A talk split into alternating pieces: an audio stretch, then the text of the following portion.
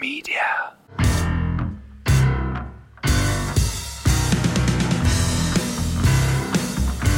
Cześć, z tej strony Chris, a wysłuchacie Ekspresem do początku, czyli krótszych historii o równie ciekawych rzeczach.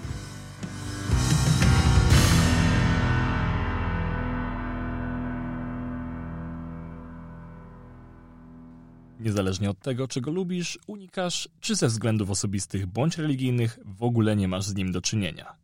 Choć w niektórych kulturach jest rzeczą potępianą, tak w innych, jak na przykład w Polsce, jest w zasadzie obecny przy każdym ważniejszym wydarzeniu. Niektórzy spożywają go codziennie, inni od święta, jedni wyłącznie dla smaku, inni dla efektów psychoaktywnych. Alkohol. Nie jest tajemnicą, że towarzyszył ludziom od dawna – ale tak właściwie od kiedy ludzie go piją. Aby zrozumieć podstawę tematu lepiej, potrzebna nam jest opinia eksperta. Wybierzmy się zatem na wycieczkę do Niemiec. A dokładniej na Uniwersytet Techniczny w Monachium, w którym mieści się podobno najbardziej renomowany wydział w swojej dziedzinie na świecie. Budynek wydziału, który gra dla nas kluczową rolę, wygląda przeciętnie. Ale gdy wejdziemy do środka, mijając korytarze rozmawiających studentów i spieszących na wykłady prowadzących, znajdziemy tam miejsce, które jest absolutnie wyjątkowe. Aby do niego dotrzeć, musimy przejść przez całą masę fortyfikacji.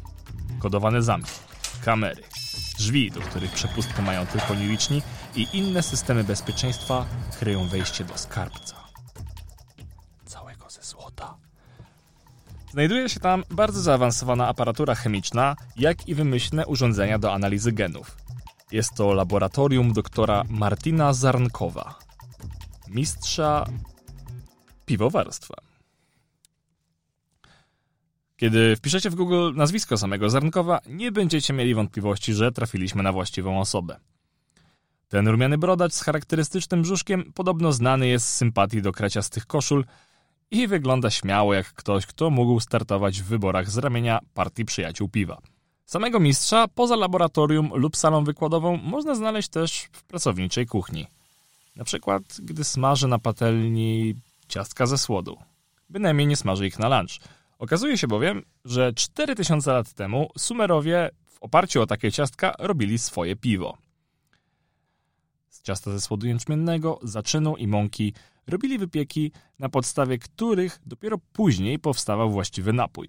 Zaczyn zawierający drożdże zalewano wodą, a powstała w ten sposób żółta maś miała po niewielkim czasie zmienić się w prymitywne piwo pite w tamtych czasach.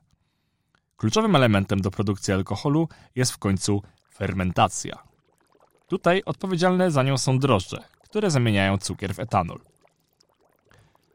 Innymi słowy, najedzone cukrem drożdże pierdzą procentami. Jeśli wierzyć Federacji Niemieckich Piwowarów, piwo mogło powstać jako produkt uboczny chleba.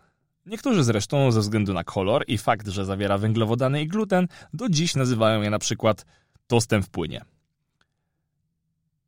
Czy jednak jest to słuszna nazwa? Po kolei. Wiemy już, że Sumerowie 4000 lat temu ważyli piwo. Wielkie rzeczy. Wszystko zaczęło się wiele wcześniej. Na przykład w Chinach wcześniej robiono wino z ryżu, miodu i owoców. Już jakieś 7-9 tysięcy lat temu.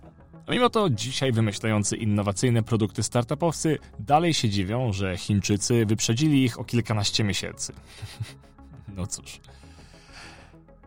Jeśli chcemy dojść do początku tego, gdzie po raz pierwszy pito alkohol, może warto będzie zasięgnąć wsparcia archeologa. Tym razem z pomocą przyszedł mi Patrick McGovern, dyrektor naukowy Uniwersytetu w Pensylwanii. Bardzo ucieszyło mnie to, że gdy zresearchowałem Patryka, również nie miałem wątpliwości, że trafiłem na właściwą osobę. Ten siwy brodaty gentleman, patrzący poważnym wzrokiem za staroświeckich okularów, wygląda dokładnie jak ktoś, kto mógł konsultować ze Spielbergiem scenografię i rekwizyty do przygód Indiana Jonesa. Czy to trafne stwierdzenie? No cóż, Odcinek o Spielbergu możecie posłuchać osobno, a sam McGovern zajmuje się trochę inną specjalizacją w archeologii. Konkretnie badał zwyczaje i rytuały ludzi z epoki kamienia. Jeśli wierzyć jego teorii, to wszystko wskazuje na to, że odurzające właściwości alkoholu wpłynęły na przykład na rozwój języka, czy też kreatywność. Biorąc pod uwagę jednak to, co ludzie wygadują pod wpływem alkoholu, nie jest to aż takie zaskakujące. Ale alkohol wpłynął też pośrednio na przykład na wynalezienie pisma. Albo budowę pierwszych znaczących e, miast, takich jak Tygrys i Eufrat. Kojarzycie? Zastanówmy się, jak to możliwe. Otóż napoje alkoholowe zawierały substancje odżywcze, które uzupełniały ubogie wtedy diety składające się głównie z chleba i sporadycznie mięsa. Nie znaczy to jednak, że jeśli nie jecie swoich warzywek, to możecie sobie to zastąpić piwem. Wybijcie sobie ten pomysł natychmiast z głowy. Okej, okay, Tygrys i Eufrat. Świetnie, ale to nie wszystko, bo najstarsze sanktuarium na świecie datuje się na 11,5 tysiąca lat. Tam, w czasie rewolucji neolitycznej, gdy ludzie przeszli na osiadły tryb życia, działo się coś spektakularnego. W tejże świątyni, która zrobiona była z wielkich bloków skalnych, mieściło się sześć kamiennych koryt. Każde z nich miało około 160 litrów pojemności. Archeolodzy sugerują, że ważono tam prymitywne piwo z dzikich traw. Tezę tę potwierdził nasz specjalista Zarnkow, który zbadał ślady w swoim laboratorium.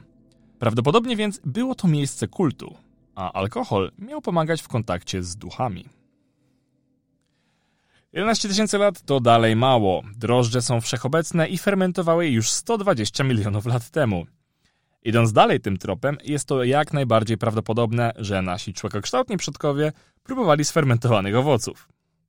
Istnieje hipoteza nazywana pijaną małpą, która twierdzi, że nasi ewolucyjni przodkowie wręcz zeszli z drzewa właśnie po to, żeby pić alkohol.